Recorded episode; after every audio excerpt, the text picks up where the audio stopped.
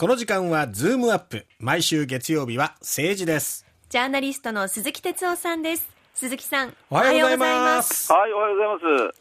さて、えーまあ、先週結局解散風やみましたね、解散はなさそうですね、っていうところからはい。国会がまあ閉会しましてそえ。えれからのこう各党の動きっていうところに注目して今日はお話しいただけたらと思うんですが、はい。そうですね。あのまあ、うんこれは岸田さんそのものは、まあ、あのずっとこの番組でもね、お話、えあのしてきましたけど、解散は多分ないだろうなというふうに言って、で、やっぱりなかった、まあ、うんなかったというよりも、岸田さんはその、なんていうのかな、あのか解散カードで自分にこう、求心力を高めようと思って、うん。解散カードを、解散カードを切る、切るつもりはないけども、こう、振りをするっていうか。まあそう。そうそうそう、はいはい。そしたらそれあの、振り回しすぎちゃって、カードをね、それで、それで風がもう強くなる、まあ、突風みたいになって、これ、もう下手したら、え。え解散、もう戻れなくなっちゃうよっていうね、解散にうん。向かってね、だから、それで慌てて打ち消したと、まあ、こんな感じでしたよね。であのーこれ、マスコミ各社のやっぱり支持率、内閣支持率見ると、ですね、はい。これもう本当に軒並みどんどんどんどん下がっている。そうね。うん、でこういう中で、じゃあ、果たして解散ができるのか、いや、うんでもやっぱり、えー政権維持のためにどっかでですね選挙やって、これ、勝たないと、あのうん。総裁選、再選ってわけいきませんから。えじゃあどっかで解散するだろう、さあ、じゃあ解散したときにですね、この、まあ、ある意味では野党にとってはチャンスなわけですね、これだけその、うー支持率が下がっている、あそうですよね。ううん。んそれでいろんなこ個別の政策も、これ、非常に批判的な声がやっぱり今、世論多いですからね。え、え。もうメインの子育てだって、なんだって、うだから、これあの、選挙で野党にしてみれば勝つチャンスですよね。えうん。ところが、野党がですね、え。えーバラバラだとこれ、勝てないわけですよね。えでう、ん。あのー実はちょうどね、2週間前なんですけど、はい。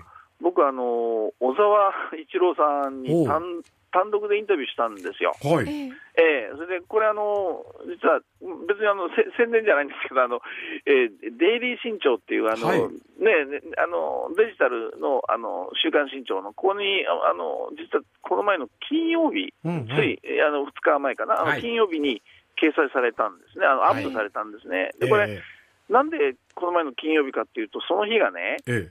これ、皆さん、覚えてるかな、あの新政党という新しいあの政政党、小沢さんが自民党を飛び出して作ったその日からちょうど30年だったんですね、2日前が。なるほどそういうタイミングうんだったんですね。そうそう、30周年っていうのも変だけども、うん。それで、えーあの時に小沢さんたちは自民党から5、あ5 60人で飛び出してって、え自民党飛び出して、そしてあの野党でみんなあれ8つのお政党、8つの会派が一つになって、そして細川連立政権というね、えうん。えーのを作って、そして、がまあ初めてもう野党になったっていうね、そうですね。そういうきっかけだったんですよね。はい。で、これ、今ね、はい。タマさん、同じこう環境と言えませんか、つまり、うん、ああのー結局、その今、自民党がダメだと、あの当時もうん。自民党がダメだと、ーええ。えー政治改革もやらない、ダメだと、うん。えーということで、えーそして8つのその野党がね、うん。一つになって、そして政権交代したわけですよね。そうですね。うん、今もやっぱりもう野党が乱立してるでしょ？はい。だから、じゃあどう、何をすれば、その本当に政権交代できるのかっていう、まあ、ある種、あの時の、まあ、あのた体験がね、うん。生き生き生きるんじゃないか、そんなこうちょっとインタビューに趣旨もあったわけですよね。うん。で、えーまあ、話を聞いたんだけども、小さんがとにかく、あのその時に言った非常に僕は象徴的だったのは、生きているうちに、うん。もう一回必ずやるっていう表現したんですよ。おでーまあ、ちょっとその、えーその言い方がすごく僕は、えーそこまでっていう、まあ、あうん覚悟っていうかね、持ってんだなと思った。うん。でな何かっていうと、結局ね、そのいろんな、まあ、評論家だとか、まあ、マスコミだとかっていうから、僕に対しても言ってるのかなと思ったんだけど、ええ。まあ、要するに政策が違うのにこう、ね、あの野党が一つになってなんていうのはおかしいってみんな批判すると、うん。しかし、自分がその今、一点、一つの点ね、一点さえ合意すればいい、それは要するに今の政治を一回変えようよってことななんなんだと。うん、だから政策も違うし、理念も違うかもしれないけれども、うん。今の政治を一回変えてみようよと、だって今の政治、ダメじゃないかと、うん。その一点だけが合合意できるなら、これもう8つであろうがなんであろうが、組んでいいじゃないかと、うん、だから政策が違うとかいう批判に対してね、ええ。自分はそういうふうにおもうお信念を持ってると、うん。えーでい今、ほらあの、まさに各党の動きで言うとね、はい。えー維新が非常にこう今、支持率なんかが高いもそうですのだから、ね。うん、全部に立てるとか、維新はその、えー立憲をぶっ潰すなんて言ってるわけですよね。うん。いやいや、あの立憲と潰し合ってたら自民党勝つわけですよ。そうですね。うん、それで立憲も一時はその共産と組まないとか、いろんなことを言っている、で共産は共産で、まあ、あえー連携をししないなんて言ってる、こんなことやってたらね、ええ。結局、だめだということなんですよね。うん。それで、あだからそれぞれ今、あの実はその強気なことを言ってるけれども、えまあ、小沢さんが言うには、ですねこれ、いざ選挙になったらね、ええ。え今はいいと、今はそれぞれが強気なこと言ってもいいけど、いざ選挙になったらば、そういういわゆるある種、水面下でもいいからね、え。やっぱり連携をしていかなきゃいけないと、うん。それでもっと言うと、そのいいや、各党いろいろいるんであれば、その中で一番ね、世論調査でも何でもやってね、え。えー支持率が一番高い、例えば立立憲が高いなら立憲、維新が高いなら、もうそこじゃあ、そこ維新の候補一本でいいじゃないか、そういう極めて合理的なやり方で、えうん。えーやっぱりやるべきじゃないかっていうことで、うん。で実際ね、小沢さん、いろいろ維新とかの議員なんか話してるみたいですよ、立憲とかね、だから、え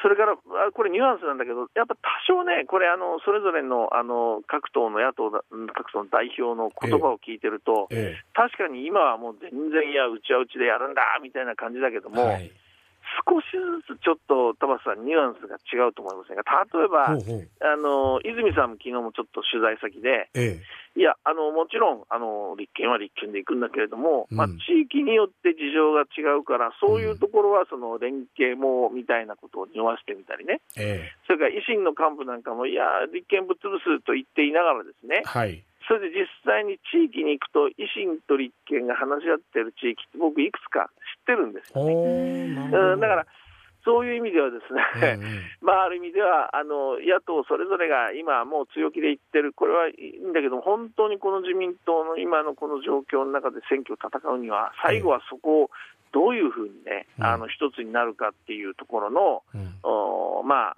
そこのが非常にポイントになってきますよね。だから、これがもうバラバラでいけば、これ、えうー結局、自民党を利することになるというね。そうですだからよねいやだから野党はその、まあ、まさに小沢さんがあの時の経験で実際に連あの政権交代したあの覚覚悟ですね、もう一点一緒だったらいいんだというね、うん。そういう割り切りを各野党各党が持つのかっていう、ここは非常に、まあ、ポイントなんだろうなというふうに、まあ、小沢さんと話してて、僕は非常に思いましたけどね。そうですね、それがまた、あの自民党、与党などに対してのこう緊張感を与えることにもなるでしょうし、あといやこうそうなんですよ。付け入る隙がないかっていうと、自民も選挙区によっては分裂してるところもあるじゃないですか、そう福岡だって今、うんえーね、10 3区とかつぐらい、大変ですよ。いやいやもうもうぜ 全国ニュースじゃないですか、福岡そうですね。だから、ええあの、そういう意味ではね、いや、緊張感をやっぱりあの政権に持たせるっていうのは、これあの、大事なことなんですよ、その野党を応援してるという意味じゃなくてね、ええやっぱりええ2つの大きな勢力が緊張感を持って戦って、初めてその政権っていうのは、なんていうの国民の声聞くわけですよえ。うんうん、だって、失敗したら政権交代されちゃうわけだから。そうですね。うん、だからそういう意味では、そういう対処交渉に立てばね、やっぱり緊張感のある体制を野党が作れるのか、つまりせ次の選挙でね、うん。まあ、ここにかかってると思うんですよね。今回の国会の法案成立を見てみると、やっぱり改めてその数の力みたいなところもすごく感じたので、えーいや、そうそう、ね。本当これ、これもまたやりたいんだけど、本当これ、え、これ議論したの？なんていうのに気がついたら全部通っちゃってますもんね。ぜひやりましょう。はい。はい、はい、はい。えーぜひお願いしてやらせてください。今日はちょっとお時間来てしまいましたので、はい今日ここまでということになります。はいはい鈴木さんありがとうございました。ありがとうございましたはい、どうも。ジャーナリストの鈴木哲夫さんでした。